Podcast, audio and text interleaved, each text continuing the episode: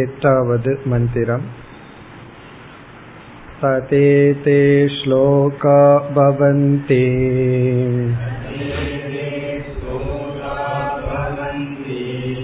अणुः पन्ता विततः पुराणः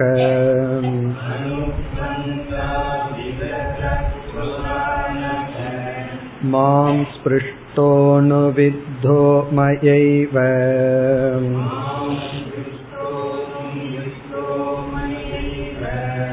तेन धीरा अपि यन्ति ब्रह्मविदः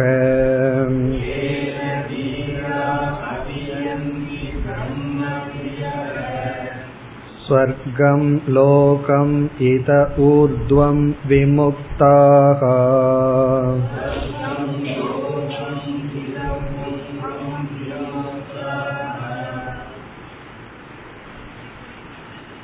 இந்த மந்திரத்திலும் இதற்கு அடுத்த மந்திரத்திலும் ஞான மார்க்கத்தினுடைய ஸ்துதி செய்யப்படுகின்றது. இந்த எட்டாவது மந்திரத்தில் ஞானியானவன் தான் எப்படிப்பட்ட மார்க்கத்தில் சென்று எப்படிப்பட்ட பலனை அனுபவித்தேன் என்று கூறுகின்றார். எப்படி அகம் விரக்ஷசிய ரேரிவா என்று தைத்திரிய உபனிஷத்தில் ஞானி தன்னுடைய ஞானத்தை வெளிப்படுத்தினாரோ அவ்விதம் இங்கு ஞானி தன்னுடைய அனுபவத்தை வெளிப்படுத்துகின்றார். இதை நாம் சென்ற வகுப்பில் வித்வத் அனுபவ பிரமாணம் என்று பார்த்தோம். இந்த மார்க்கத்தில் சென்றால் இப்படிப்பட்ட பலனை அடைய முடியும் என்பதற்கு என்ன பிரமாணம்? அதற்கு அத்தாட்சி என்ன என்றால் அந்த மார்க்கத்தில் சென்றவர்கள்தான் அதற்கு சான்று. அதுதான் இங்கு கொடுக்கப்படுகின்றது. முதல் வரியில் பார்த்தால் அணு விதத புராணக. பந்தாகா பந்தாகா என்றால் மார்க்கம். அதாவது மோக்ஷத்துக்கான பாதை அணுகு. இந்த மார்க்கமானது மூன்று அடைமொழிகளால் வர்ணிக்கப்படுகின்றது. முதல் சொல் அணுகு. அணுகு என்றால் சூக்மம் துர்விக்னேயம் பிரம்மன் மட்டும் சூக்மம் அல்ல பிரம்மத்துக்கான மார்க்கமும் சூக்மம் பிரம்மன் வந்து மிக மிக சூக்ம தத்துவம். பிரம்மத்தை புரிந்து கொள்வது. ஆனால் பிரம்மத்தை புரிந்து கொள்கின்ற மார்க்கம் இருக்கின்றதே. எதன் வழியாக சென்றால் நாம் பிரம்மத்தை உணர முடியும்? அந்த பாதையும் சூக்மம் இப்ப முதல் சொல் சூக்மமான மார்க்கம். துர்விக்னேயம் இரண்டாவது சொல் விததக. விததக என்ற சொல்லானது இந்த மார்க்கமானது மிக மிக தூரமான மார்க்கம். அதிக காலம் தேவை. அதாவது குறுகிய காலத்தில் அடையப்படும் பலன் அல்ல. விததக என்றால் விஸ்தீர்ணக. இந்த பயணமானது வெகு தூரம். மற்ற பயணமெல்லாம் மிக மிக குறுகிய காலத்தில் அடையக்கூடியது. ஒரு யாகம் என்று ஒன்று செய்தால் அதனுடைய பலன் வந்து இகலோக பலனாக இருந்தால் குறுகிய காலத்தில் அதை நாம் அடைந்து விடலாம். ஆனால் மோக்ஷ மார்க்கம் இருக்கின்றதே அது மிக மிக தூரமான பயணம். அப்படின்னு என்ன அர்த்தம்? இதனுடைய பலன் உடனடியாக நமக்கு தெரியாது மெதுவாகத்தான் தெரியும். இதற்கு அதிக உழைப்பும் நமக்கு தேவை. இதுதான் விததக என்ற சொல்லுக்கு பொருள். இங்கு இனியொரு பாடமும் இருக்கின்றது. அது வந்து விதரக என்றும் படிக்கப்படும். இந்த உபனிஷத் வந்து இரண்டு இடத்துல வருகின்றது. கான்வ சாக்கா என்ற பகுதியிலையும் பிறகு வந்து மாத்தியந்தின சாக்கா என்ற பகுதியிலும் இதே உபனிஷத் வருகின்றது. ஆங்காங்கு ஒவ்வொரு சொல் வேறுபாடு இருக்கின்றது. அதன் அடிப்படையில் நம்ம வந்து பார்க்கறது கான்வ சாக்கையினுடைய பாடம். மாத்தியந்தின சாக்கையில வந்து விதரக என்று வருகிறது. விதரக என்றால் இது வந்து படகை போல இந்த ஞான மார்க்கமானது சம்சாரத்தை கடக்க ஒரு படகை போல அமைந்துள்ளது. இதுதான் சம்சாரத்தை கடக்க வைக்கும் பாதை. இவர் எடுத்துக்கொண்ட சூக்மமான பாதை சம்சாரத்தை கடக்க வைப்பது. அதாவது விதரகன படகை போல இந்த ஞான மார்க்கம் சம்சாரத்தை கடக்க வைக்கும். இனி இந்த பாதைக்கு மூன்றாவது சொல் புராணக. புராணக என்றால் குரு சிஷ்ய பரம்பரையாக வந்த ஞானம். இந்த சிருஷ்டியின் துவக்கத்திலிருந்தே குரு சிஷ்ய பரம்பரையாக இந்த ஞானம் வந்துள்ளது. இவ்விதம் முதல் வரியில் பாதையானது வர்ணிக்கப்பட்டு பிறகு இந்த ஞானி என்ன சொல்கின்றார்? மாம் ஸ்பிருஷ்டக இப்படிப்பட்ட பாதை என்னை வந்து அடைந்தது. ஸ்பிருஷ்டகனா என்னை தொட்டது அப்படின்னு அர்த்தம். இதனுடைய பொருள்? இப்படிப்பட்ட பாதையை நான் எடுத்து கொண்டேன். மிக மிக சூக்மமான தொன்று தொட்டு வருகின்ற மிக மிக தூரமான இந்த பாதையை மோட்சத்திற்கான பாதையை நான் எடுத்து கொண்டேன். இப்ப மாம் ஸ்பிருஷ்டகனா இந்த பாதை என்னை தொட்டது. என்னை தொட்டதுன்னா என்ன அர்த்தம்? நான் இந்த பாதையில் பயணத்தை ஆரம்பித்தேன். பலர் வந்து பயணத்தை ஆரம்பிக்கின்றார்கள். ஆனால் எவ்வளவு பேர் அந்த பயணத்தை முடிக்கின்றார்கள் அப்படிங்கறது தான் கேள்வி. ஆரம்பிக்கிறது ரொம்ப பேர் முடிக்கிறது எவ்வளவு பேர்? இந்த ஒரு ரேஸ் இருக்கு மராத்தான் ரேஸ்னு என்னமோ சொல்லுவார்கள். அது வந்து ஆரம்பிக்கிறது ரொம்ப பேர் ஆரம்பிப்பார்கள். முடிகிறதுல ஒரு நாலு பேர் தான் போய் நிற்பார்கள். அந்த கடைசி வரைக்கும் ஓடுவார்கள். அப்படி வந்து எவ்வளவு பேர் முடிப்பார்கள் என்றால் இங்கு அந்த ஞானி கூறுகின்றார் அணுவித்தக மயா ஏவ. அணுவித்தக மயா என்றால் இந்த பாதையில் பயணம் செய்து இதனுடைய பலனும் என்னால் அடையப்பட்டது. மயா என்றால் என்னால் மயா ஏவ என்னாலே தான் அணுவித்தக என்றால் இந்த பாதையை நான் பூர்த்தி செய்து பலனையும் அடைந்தேன். அணுவித்தக என்றால் என்னால் பலன் அடையப்பட்டது. வித்யினுடைய பலனையும் நான் அடைந்தேன். இப்ப வந்து பாதை என்னை தொட்டது. இந்த பாதையினால் என்ன பலன் அடைந்தேனோ அந்த பலனும் என்னை தொட்டது. இப்படி அவர் சொல்றார் அப்படின்னா அவர் வந்து பலனை அடைந்துள்ளார். இனி மூன்றாவது பகுதியில் இவர் வந்து பாதையில சென்று பலனை அடைந்தார். அதனால நமக்கு என்ன ஆகின்றது? என்றால் இவர் சொல்றார் எப்படி நான் இந்த பாதையை எடுத்துக்கொண்டு பலனை அடைந்தேனோ அதுபோல தேன தீராகா. தேன இந்த மார்க்கத்தில் தீராகா என்றால் யாரெல்லாம் பயணம் செய்கின்றார்களோ. தேனென பிரம்ம வித்யா மார்க்கேன. நான் எந்த பாதையை எடுத்துக்கொண்டேனோ அந்த பாதையில் யாரெல்லாம் பயணம் செய்கின்றார்களோ. அப்படி பயணம் செய்பவரை ஞானி இங்கு தீரர்கள் என்று அழைக்கின்றார். இந்த மார்க்கத்தில் பயணம் செய்கின்ற தீரர்கள் அபியந்தி பிரம்ம விதக. அவர்கள் என்ன ஆகின்றார்கள் என்றால் பிரம்ம விதக பவந்தி. அவர்கள் பிரம்ம வித்துக்களாக முதலில் ஆகின்றார்கள். இந்த பாதையில் செல்பவர்கள் பிரம்மவிதக. பிரம்மவிதக பவந்தின்னு நம்ம சேர்த்திக்கணும். இந்த அபியந்திய கடைசியில பார்ப்போம். அவர்கள் பிரம்மத்தை முதலில் அறிந்தவர்கள் ஆகின்றார்கள். இப்ப இந்த பாதையில போடவர்கள் பிரம்ம ஞானிகள் ஆகின்றார்கள். அந்த ஞானிகளாக இருந்து பிறகு அவர்களுக்கு என்ன பலன் கிடைக்கின்றது? சொர்க்கம் லோகம் இத ஊர்துவம் விமுக்தாகா அதாவது இவர்கள் இங்கு பிரம்ம ஞானிகளாக இருந்து சொர்க்கம் லோகம் அபியந்தி. சொர்க்கம் என்கின்ற லோகத்தை இவர்கள் அடைகின்றார்கள்.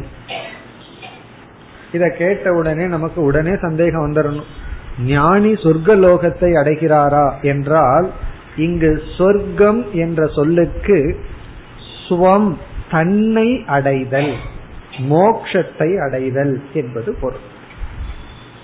ஸ்வம் கச்சந்தி தன்னை அடைதல் என்கின்ற பலனை அடைகின்றார்கள். இப்ப சொர்க்க லோகத்துக்கு இந்த இடத்துல பொருள் வந்து மோக்ஷம் என்பது. அது எப்படி சொர்க்க லோகத்திற்கு மோக்ஷம்னு பொருள் கொடுப்பீர்கள் என்றால் அதற்கு ஒரு விளக்காசிரியர் சொல்றார் ஜோதிஷ்ட ஹோமம் அப்படின்னு ஒரு யாகம் இருக்கு. ஜோதிஷ்ட ஹோம பிரகரணம்னு சொல்லி. அங்க ஜோதிஷ்ட ஹோமம் அப்படிங்கிற இடத்துல ஜோதிங்கிற சொல்லுக்கு ஹோமம்னு தான் பொருள் கொள்றோம். இப்ப ஜோதிஷ்ட ஹோமம் அப்படிங்கிற இடத்துல அந்த ஹோமம்னா ஜோதினா யாகம்னு அர்த்தம். அதே இது சுயம் ஜோதி பிராமணத்துல ஜோதிங்கிற சொல்லுக்கு நம்ம சைத்தன்யம்னு பொருள் எடுத்துக்கிறோம். ஆகவே சில சொற்களுக்கெல்லாம் பிரகரணத்துக்கு தகுந்தாற்போல் பொருள் எடுத்துக்கொள்ள வேண்டும். ஒரு சொல்லுக்கு டிக்ஷனரி படி ஒரு அர்த்தம் இருக்கும். ஆனா அந்தந்த பிரகரணத்துல ஒவ்வொரு அர்த்தம் இருக்கும். ஆகவே இங்கு வந்து மோக்ஷ பிரகரணத்தில் சொர்க்கம் என்ற சொல்லுக்கு சுவாத்மானம் தன்னை அடைதல் என்று பொருள். ஸ்வ அப்படின்னா ஒன்ஸ் ஓன் கம் அப்படின்னா கச்சதி. அவன் தன்னை அடைதல். அவன் தன்னையே அடைகின்றான். அப்படின்னா என்ன அர்த்தம் அப்படின்னா அவன் மோக்ஷத்தை அடைகின்றான். இப்ப சொர்க்கம் லோகம் என்றால் மோக்ஷத்தை அடைகின்றான். எவ்வளவு நாள் மோட்சத்தை அடைஞ்சிட்டு இருப்பான்? சரீரம் இருக்கிற வரைக்கும். பிறகு இத ஊர்துவம். இதக ஊர்துவம் என்றால் அவர்கள் ஷரீரத்தை விட்டதற்கு பிறகு. இதக ஊர்துவம்னா ஷரீரத்திற்கு பிறகு. ஷரீரத்தை விட்டதற்கு பிறகு விமுக்தாகா பவந்தி. விமுக்தாகனா விவேக முக்தர்களாக ஆகின்றார்கள்.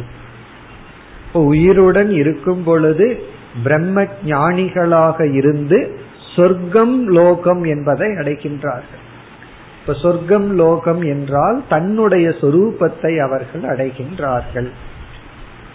பிறகு இறந்ததற்கு பிறகு ஞானிகளாக இருந்து இறந்து பிறகு பிரம்மஸ்வரூபமாக இருக்கின்றார்கள். மீண்டும் பிறப்பதில்லை. இப்ப இந்த மந்திரத்தினுடைய அடுத்த மந்திரத்தினுடைய சாராம்சம் என்னவென்றால் இந்த மார்க்கம் புராதன மார்க்கம் சூக்மமானது அதை நான் அடைந்தேன். யாரெல்லாம் நான் பயணம் செய்த மார்க்கத்தில் பயணம் செய்கிறார்களோ அவர்களும் அடைவார்கள். இனி இதே கருத்துதான் அடுத்த மந்திரத்திலும் கூறப்படுகின்றது. ஒன்பதாவது மந்திரம். தஸ்மின் சுக்லம் உத நீலமாகுகோ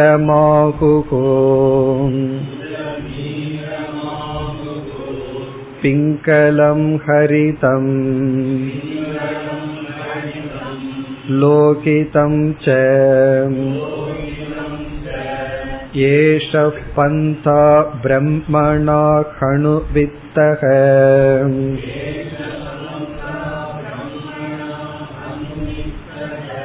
तेनैति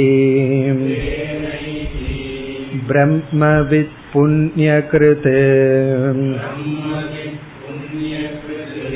தைஜசஸ்ச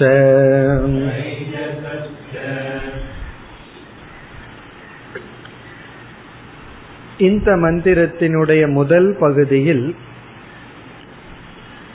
இந்த மோக்ஷ மார்க்கத்தில் மக்கள் குழம்பி இருக்கின்றார்கள் என்று ஞானியானவன் கூறுகின்றார் இந்த மோக்ஷ மார்க்கத்தில் வந்து பெரிய குழப்பம் இருக்கின்றது. பிரம்மன் விஷயத்திலையும் குழப்பம் இருக்கு.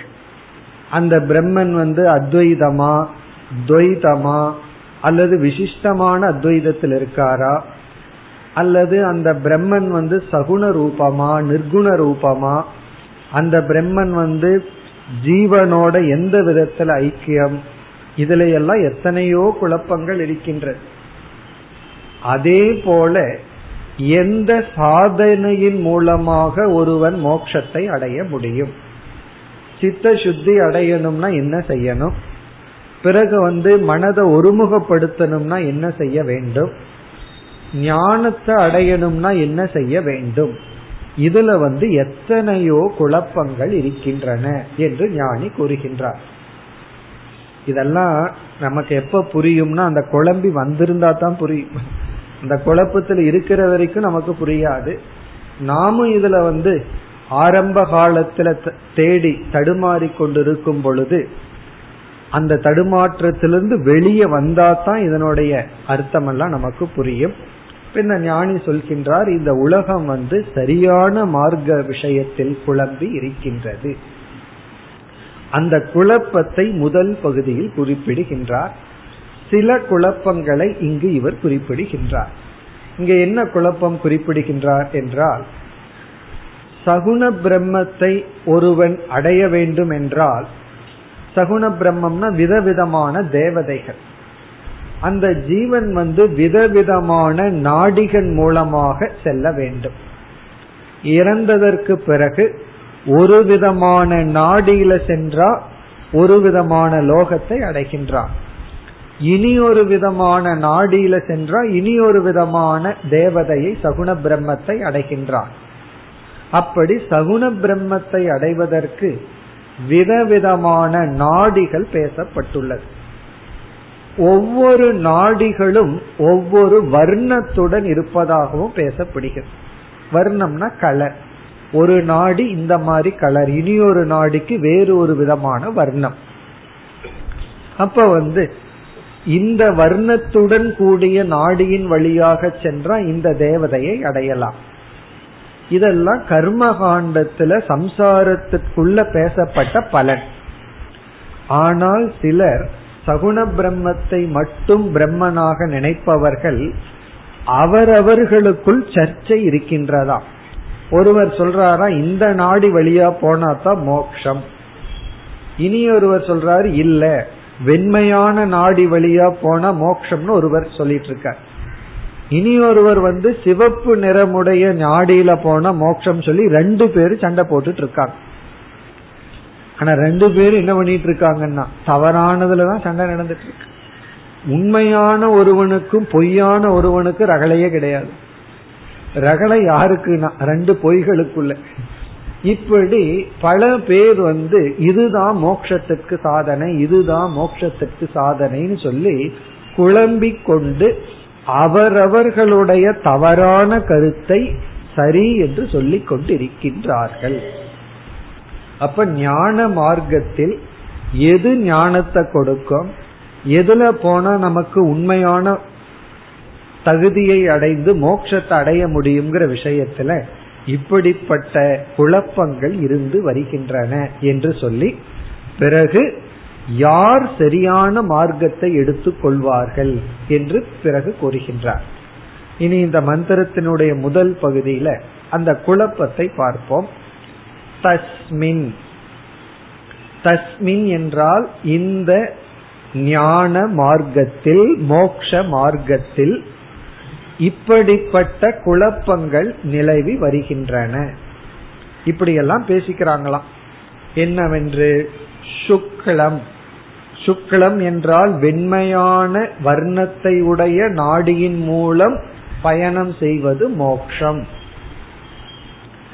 ஒவ்வொரு இன்ஸ்டிடியூஷன்ல போய் பார்த்தோம் அப்படின்னா அவங்க எல்லாம் என்ன சொல்லுவாங்க தெரியுமோ? இதுதான் சரி.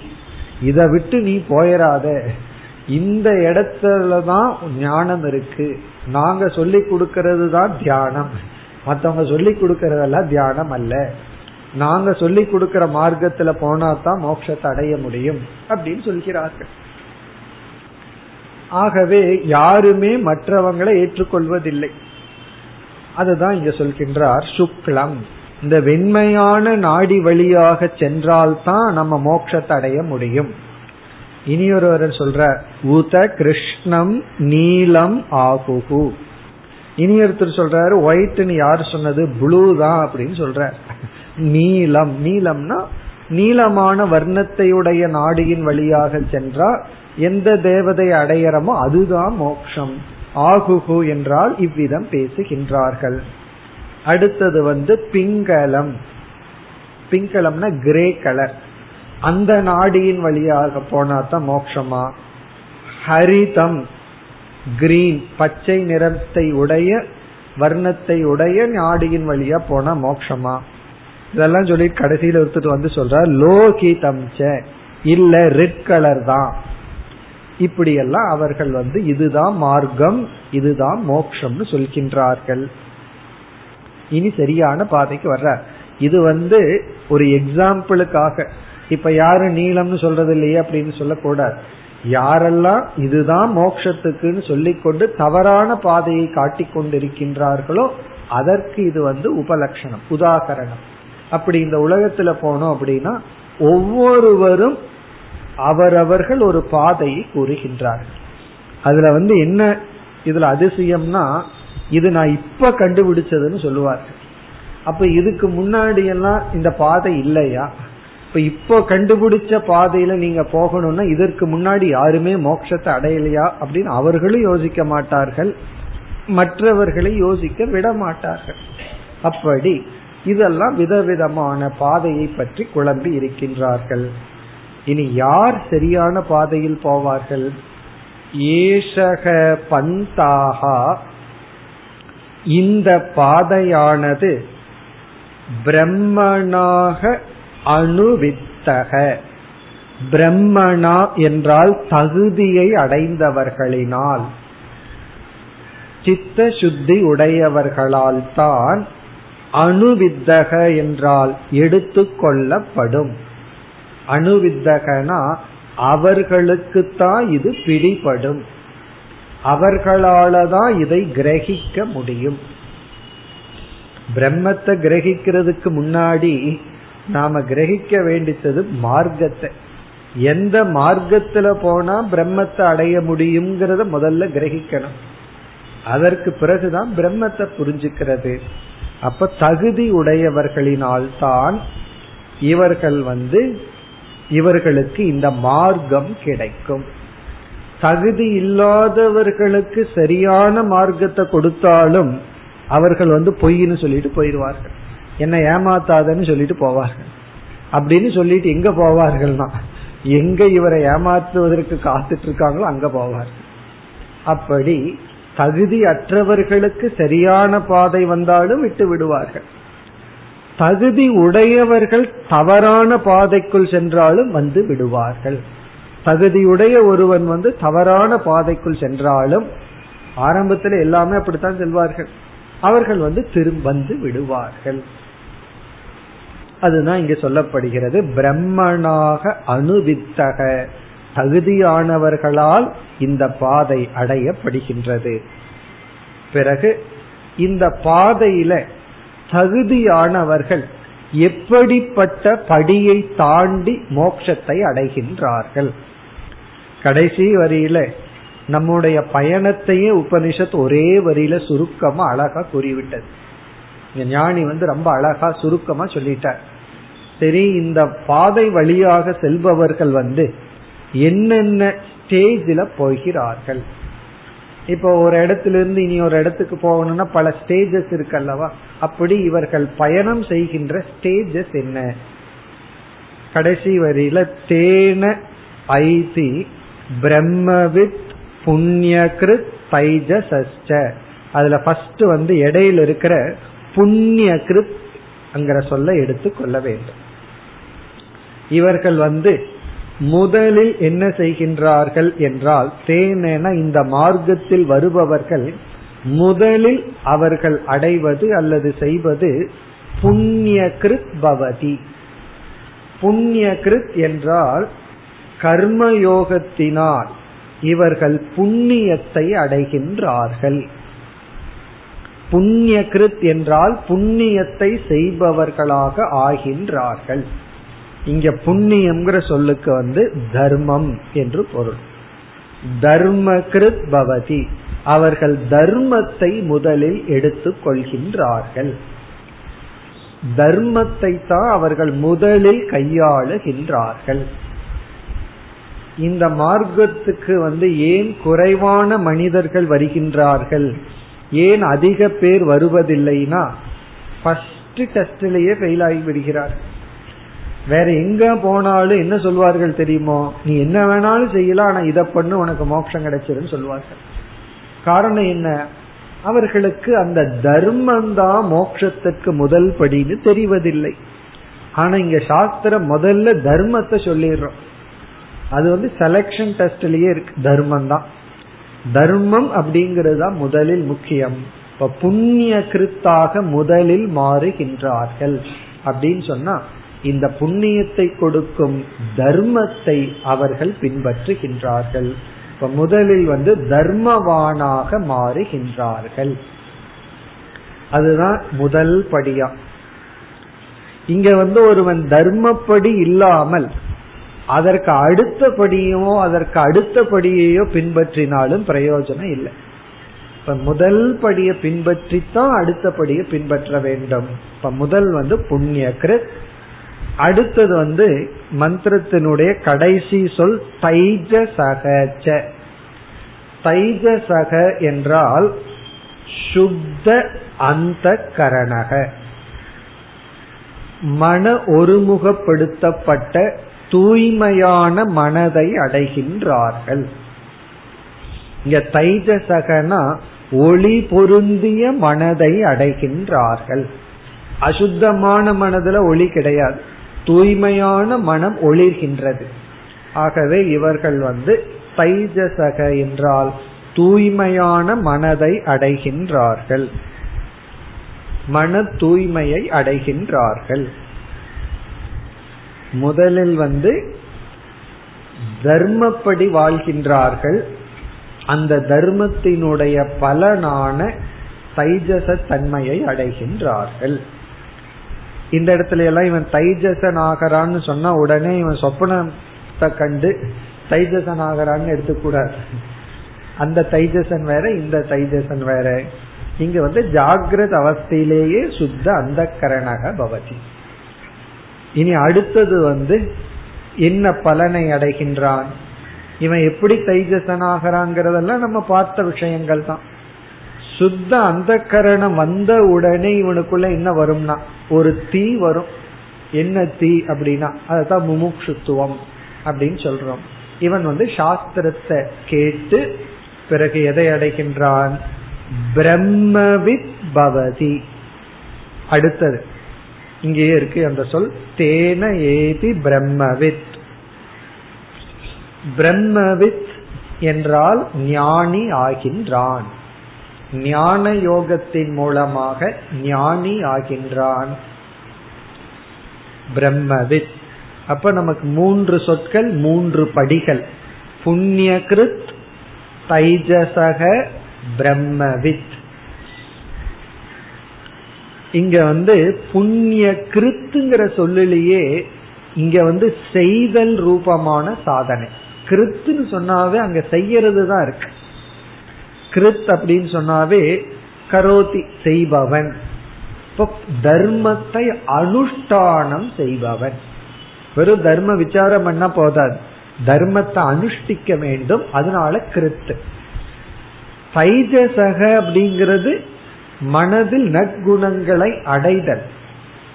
இந்த கிருத்து வந்து அடுத்தது என்ன ஆயிட்டான்னா வித்தாக மாறி விட்டான். வித்து அப்படின்னா பிரம்ம வித் பிரம்மத்தை அறிபவன். அங்க வித்துங்கிறது ஞானியை குறிக்கின்றது. கிருத்துங்கிறது கர்மத்தை குறிக்கின்றது. இப்ப இவன் கர்மத்தை முறையா பயன்படுத்தி தூய்மையை அடைந்து கர்மத்தை விட்டு ஞானியாக ஆகின்றான். இப்படியெல்லாம் ஆனதனுடைய விளைவு என்னன்னா ஏதி கடைசியில தே நைதி. நைதினா ஏதி. இவன் வந்து என்ன செய்கின்றான்? இறுதியாக இவன் இறுதியாக பிரம்மத்தையே அடைகின்றான். இவன் மோக்ஷத்தை அடைகின்றான். இவன் வந்து பாதையினுடைய முடிவை அடைகின்றான். இவன் பாதையினுடைய முடிவை அடைகின்றான். வந்து இந்த வார்த்தை ஆங்கிலத்துல ரொம்ப ஃபேமஸ் சில பொயிட்ரியில இருக்கு சில புஸ்தகத்துல இருக்கு. த ரோடு லெஸ் டிராவல்ட் அப்படி டிராவல் சொல்லி. த ரோடு லெஸ் அப்படின்னு சொன்னா இதுக்கு ரெண்டு பொருள். த ரோடு லெஸ் டிராவல்ட் இந்த பாதை குறைவானவர்களால் பயணம் செய்யப்பட்டது. த ரோட் பாதை லெஸ் டிராவல்ட் லெஸ் டிராவல்டுனா குறைவானவர்களால் பயணம் செய்யப்பட்ட பாதை. ஒரு பாதைக்கு அடைமொழி. குறைவானவர்களால் ரொம்ப குறைஞ்சவங்க தான் இதுல போவார்கள். அல்லது ரோடுலெஸ் டிராவல் பாதை இல்லா பயணம். இவங்க ரோடுலெஸ் பாதையே இல்லை. ஆனா பயணம். இந்த காட்டுல நடக்கணும்னு சொன்னா மலை ஏறணும்னு சொன்னா இதுல போங்கம்பாங்க. அங்க பாதையே இருக்காது. ஆனா போகணும். இந்த ரோடுலெஸ் டிராவல் பார்த்தா நம்மளுடைய இடுப்பு அளவுக்கு என்ன இருக்குன்னா புல் முளைச்சிருக்கும். இதுல போங்கம்பாங்க ஆனா நம்ம போயிடணும் நம்பி அங்க உள்ள குழி இருக்காது அப்படிங்கறத நம்பிட்டு போகணும். அதுதான் ரோடுல டிராவல் பாதை இல்லா பயணம். அதுதான் இங்க சொல்லப்படும். இந்த பயணம் வந்து குறைவானவர்களால் பயணம் செய்யப்பட்டது. இந்த பாதை வந்து அவ்வளவு சுலபமாக பார்க்க முடியாது. இது ஹைவே மாதிரி இருக்காதுன்னு சொல்ற அப்படியே ஜாலியா போக முடியாதுன்னு சொல்ற இது வந்து மலையில நடக்கிறது போலதான். பாதை இல்லாத ஒரு பாதையில நடப்பது போலதான்.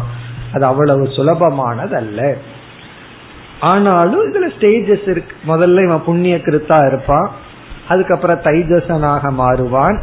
அதற்கு பிறகு பிரம்மவித்தாக மாறி பிரம்மத்தை அடைகின்றான் என்று இந்த இரண்டு மந்திரங்கள் பாதையினுடைய மகிமையை பேசப்பட்டு இதுதான் சரியான பாதை என்று பேசப்பட்டுள்ளது. இனி அடுத்த இரண்டு மந்திரங்கள் இதற்கு எதிரானது. தவறான பாதையில் போபவர்களை உபனிஷத் நிந்தனை செய்கின்றது. இது வந்து சரியான பாதை. இனி தவறான பாதையில செல்பவர்களுடைய நிலை என்ன என்று இங்கு கூறப்படுகின்றது. அடுத்த இரண்டு மந்திரங்கள். பத்தாவது மந்திரம். अन्धं तमप्रविशन्ति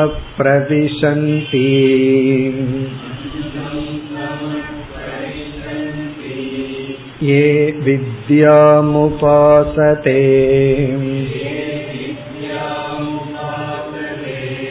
ततो भूय इव ते तमः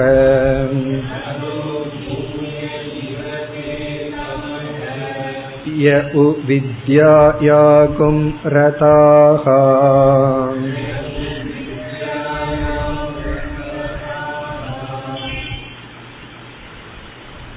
இந்த மந்திரம் அடுத்த மந்திரம் இதில் சரியான பாதையை விட்டு தவறான பாதையில் செல்பவர்களுடைய நிலை என்ன என்று வர்ணிக்கப்படுகின்றது மோக்ஷ மார்க்கத்தை விட்டு அந்நிய மார்க்கத்தில் செல்பவர்களுடைய நிலை என்ன?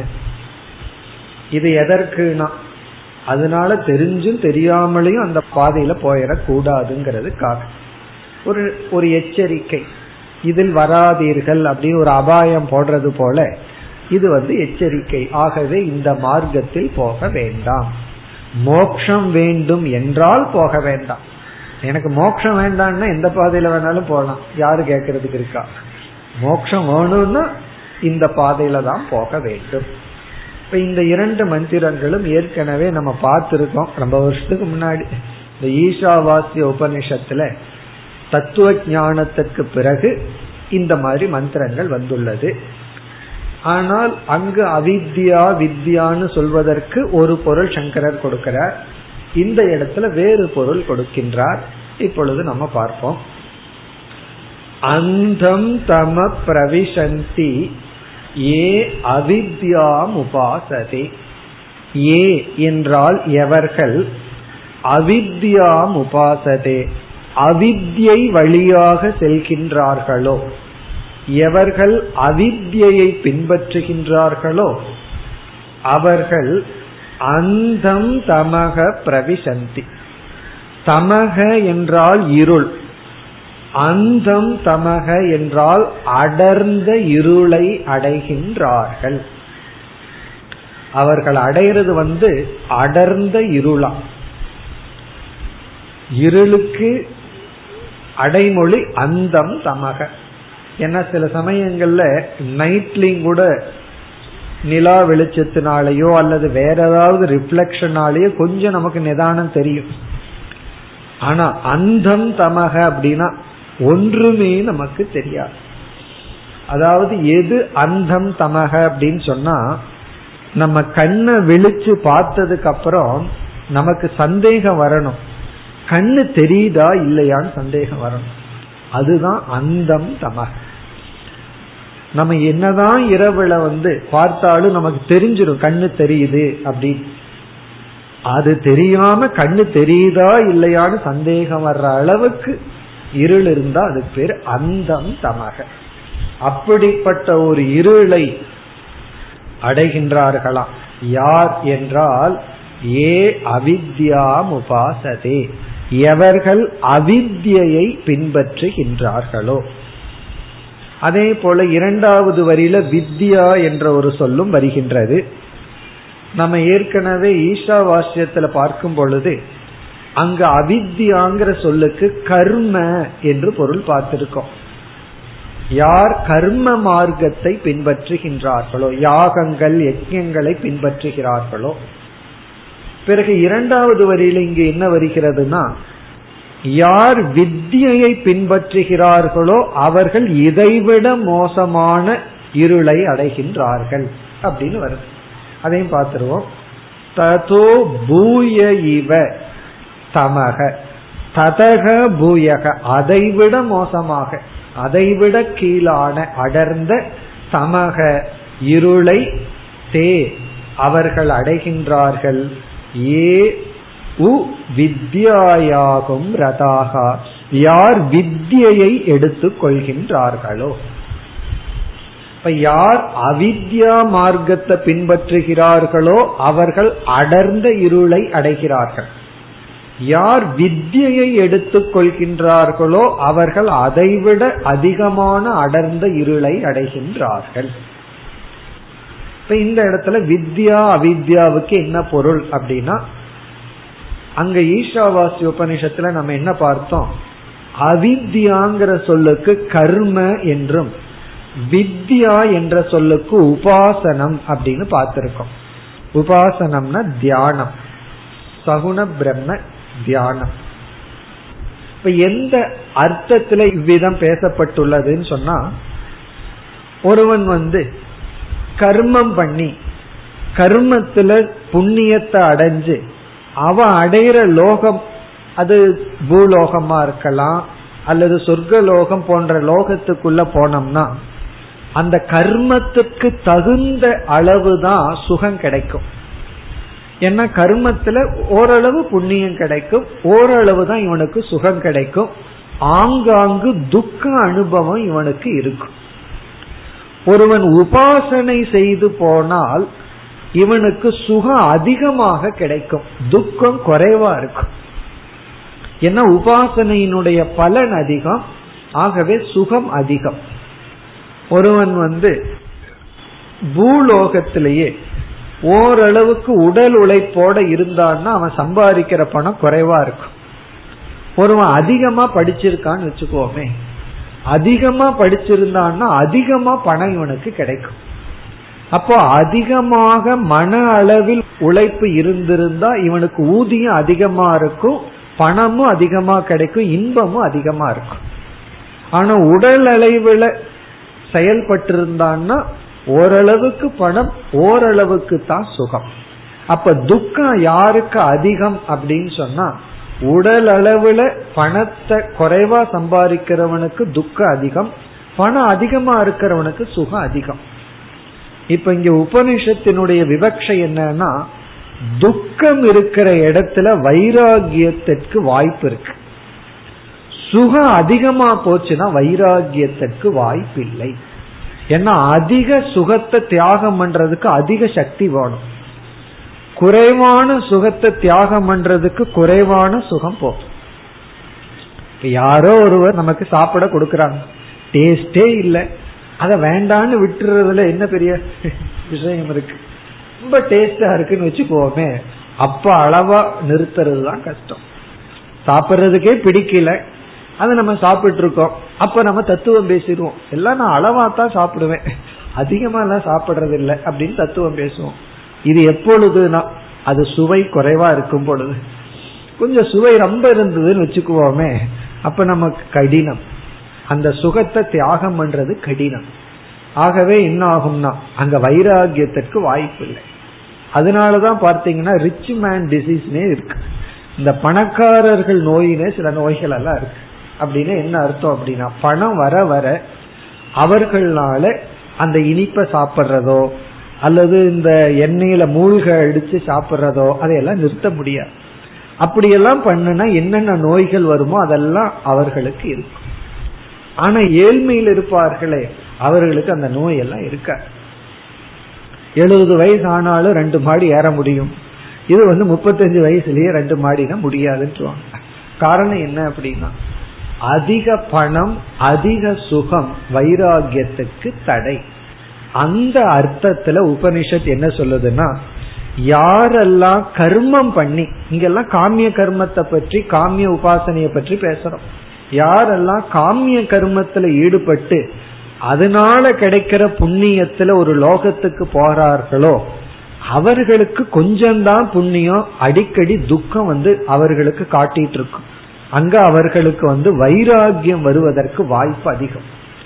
யார் வந்து அதிகமா உபாசனை செய்து காமியமா உபாசனை செய்து அதிகமான சுகத்தை கொடுக்கின்ற லோகத்தை அடைகிறார்களோ அவர்களுக்கு வந்து வைராகியத்துக்கு வாய்ப்பே இல்லை. அந்த மாயை திரை வந்து கொஞ்சம் அதிகமா மூடி இருக்கும். ஆகவே அவர்கள் அதைவிட அதிகமான இருளுக்கு செல்கின்றார்கள். இங்க இருள் வெளிச்சம்ங்கிறது மோக்ஷத்தின் அடிப்படையில பார்க்கணும். சுகத்தின் அடிப்படையில கிடையாது. சுகத்தின் அடிப்படையில உபாசனை செய்பவர்கள் அதிக சுகத்தை அடைவார்கள். அதுல சந்தேகம் இல்லை.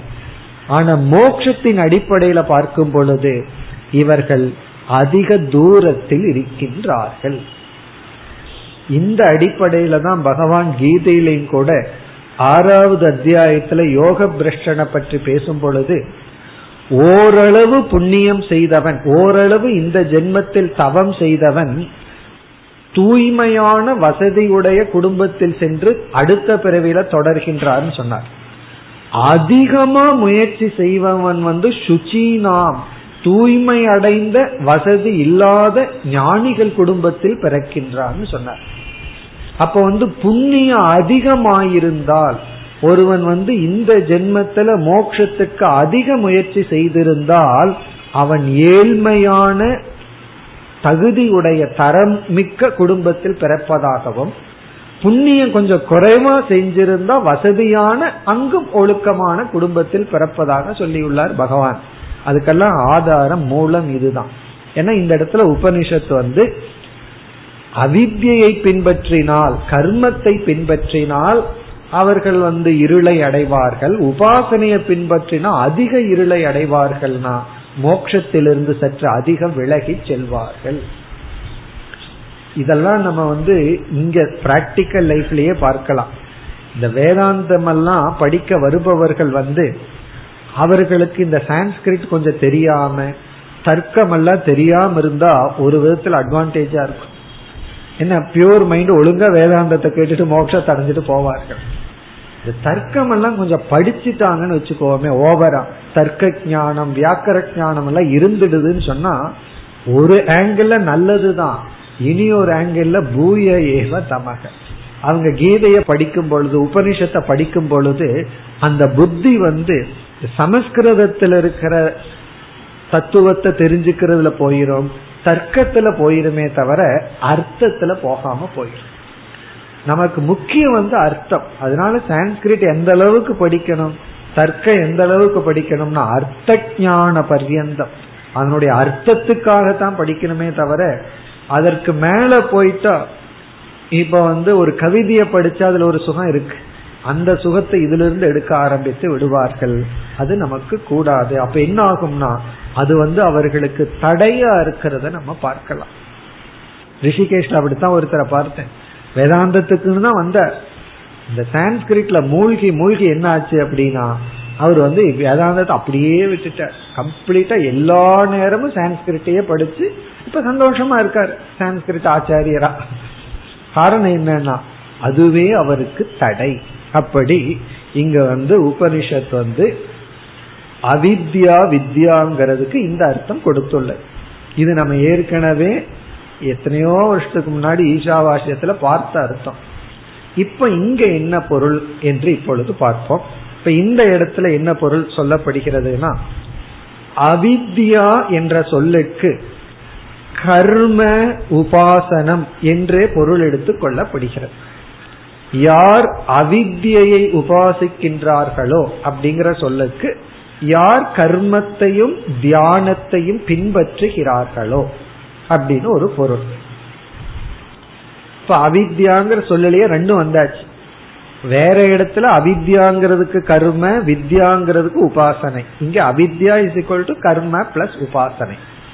அவர்கள் வந்து இருண்ட அதாவது அந்தம் தமக. ஆழ்ந்த இருளை அடைகின்றார்கள். இனி வந்து வித்யாங்கிற சொல்லுக்கு வந்து இங்க என்ன பொருள் எடுத்துக்கொள்கிறார்கள்னா அபர வித்யா முண்டகோபனிஷத்துல பார்த்தோம் பராவித்யா அபராவித்யான்னு சொல்லி. யார் அபராவித்யாவை எடுத்துக் கொள்கின்றார்களோ அவர்கள் அதைவிட கீழான நிலைக்கு சென்று விடுவார்கள். இங்க வித்யா என்றால் அபராவித்யா. மோக்ஷத்தை தவிர மற்ற ஞானம். மோக்ஷத்தை கொடுக்கிற ஞானத்தை தவிர மற்ற ஞானங்கள். அதிலேயே மகிழ்ந்திருக்கின்றார்களோ. அப்ப நம்ம வந்து வேதாந்த வாக்கேஷு சதா ரமந்தகன்னு படிச்சிருக்கோம். வேதாந்த வாக்கியத்துல நமக்கு ரமணம் இருக்கணும். ரமணம்னா மகிழ்ச்சி. அதுல திளைத்திருக்க வேண்டும். அதை விட்டுட்டு வேறு வாக்கியத்தில் நமக்கு மகிழ்ச்சி இருந்தால் பிறகு வந்து அதனுடைய டேஞ்சர் அல்லது அதனுடைய பலன் அதை விட மோசம். காரணம் என்ன? நம்ம மனது அதில் திளைத்திருந்தால் நாம் வேதாந்தத்துக்கு வர மாட்டோம் அந்யா வாச்சோ விமுஞ்சதங்கிற இடத்துல மற்ற சொற்களை விட வேண்டும்னா மற்றதுல நம்முடைய ரதியை விட வேண்டும். மற்றதெல்லாம் ஞானத்துக்கு கொடுக்கிற உதாரணமா எடுத்துக்கலாமே தவிர நம்ம மகிழ்ந்து இருக்க வேண்டியது வேதாந்த வாக்கியத்தில். வேதாந்தம் கொடுக்கிற ஒரு விஷன் ஞானத்தில். அதுதான் இங்கு பொருள். பிறகு இங்கு அந்தம் தமக அப்படிங்கிறதுக்கு என்ன பொருள்? அடர்ந்த இருள் அடர்ந்த இருள்னு சொல்றோம். அதற்கு என்ன பொருள்னு சந்தேகம் வரும் பொழுது அடுத்த மந்திரமே அதை விளக்குகின்றது. இப்போ அடர்ந்த இருள்ங்கிறதுக்கு இறுதியான பொருள் என்னவென்றால் கீழான ஜென்மம். மனித ஜென்மம் கிடைக்காம மிருகம் மரம் செடி போன்ற ஜென்மங்கள். ஏன்னா அந்த ஜென்மத்துக்குள்ள போயிட்டோம் அப்படின்னா நமக்கு ஞானத்துக்கு வாய்ப்பில்லை. ஞானத்தையும் மோட்சத்தையும் அடைய முடியாத சூழ்நிலை. அந்தம் தமக அப்படின்னா இருள். இருள்னா என்ன அர்த்தம்? உண்மையை பார்க்க முடியாத வாய்ப்பை நாம் அடைந்து விடுவோம் இது வாய்ப்புன்னு சொல்லக்கூடாது உண்மையை பார்க்க முடியாத நிலையை அடைந்து விடுவார்கள் இந்த கருத்து தான் மீண்டும் அடுத்த மந்திரத்தில் விளக்கப்படுகின்றது பதினோராவது மந்திரம் अनन्ता नाम ते लोकाः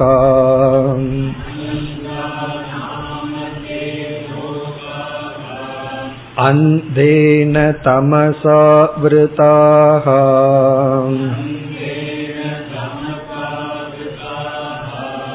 तांस्ते प्रेत्याभिगच्छन्ति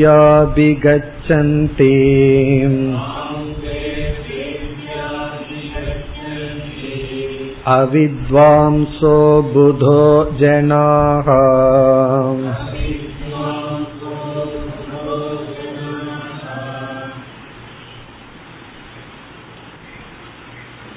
இந்த மந்திரமும் ஈஷாவாசியத்தில் வந்துள்ளது. ஆனால் கடைசி பகுதியில் சில மாற்றம். அந்த மந்திரத்துல வந்து அதே சொற்கள் அல்ல ஒரு சில சொற்கள் மாற்றம் இருக்கின்றது. ஆனால் அங்கு சொன்ன அதே கருத்துதான் இங்கும் சொல்லப்பட்டுள்ளது. இவர்கள் எப்படிப்பட்ட பலனை அடைகின்றார்கள்? சென்ற மந்திரத்தில் கூறிய அந்தம் தமக விளக்கப்படுகின்றது. அனந்தா நாம தே லோகாகா.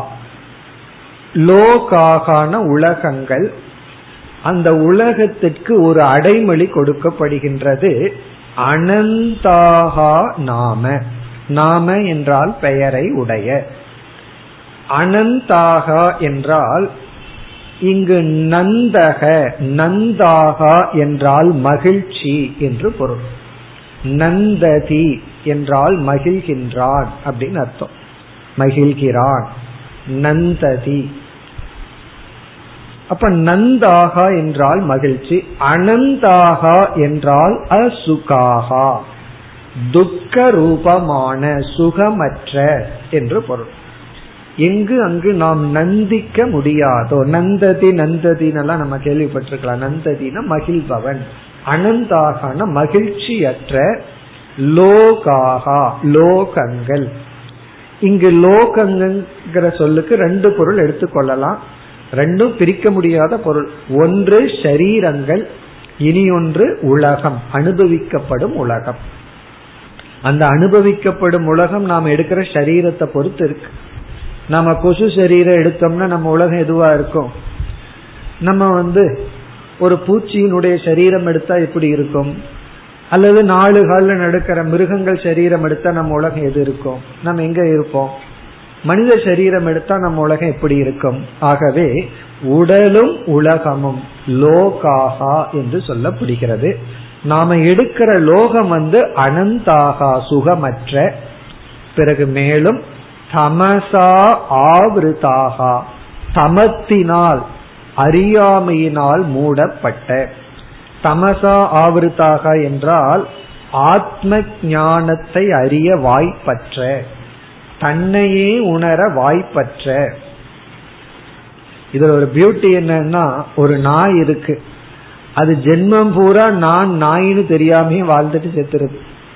அப்படி ஒவ்வொரு மிருகங்களும் தான் இந்த மிருகம்னு தெரியாமலேயே அந்த மிருகமா இருந்து சாகுது.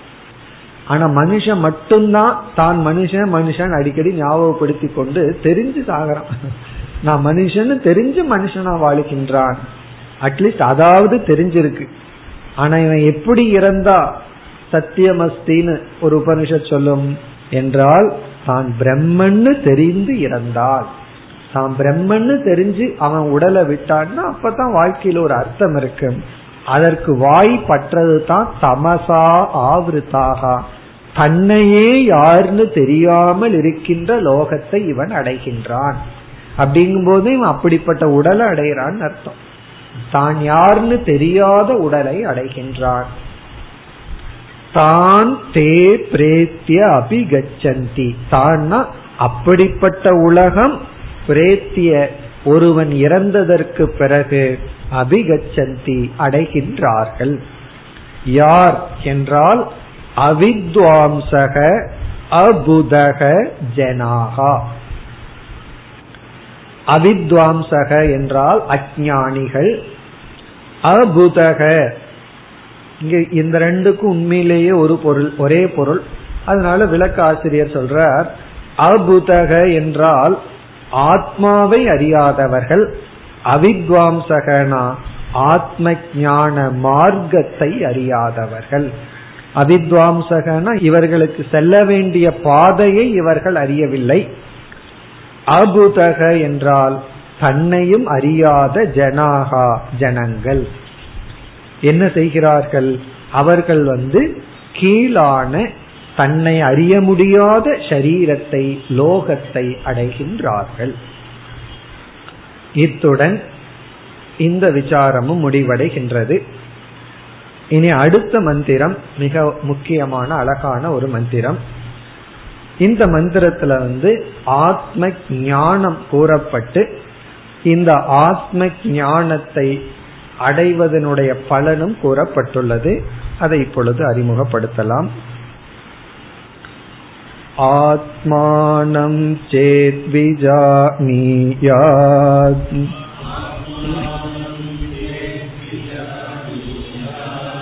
अयमस्मीति पूरुषः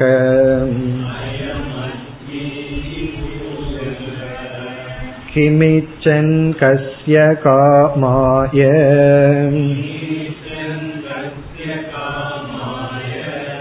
शरीरम् अनुसञ्जरेन्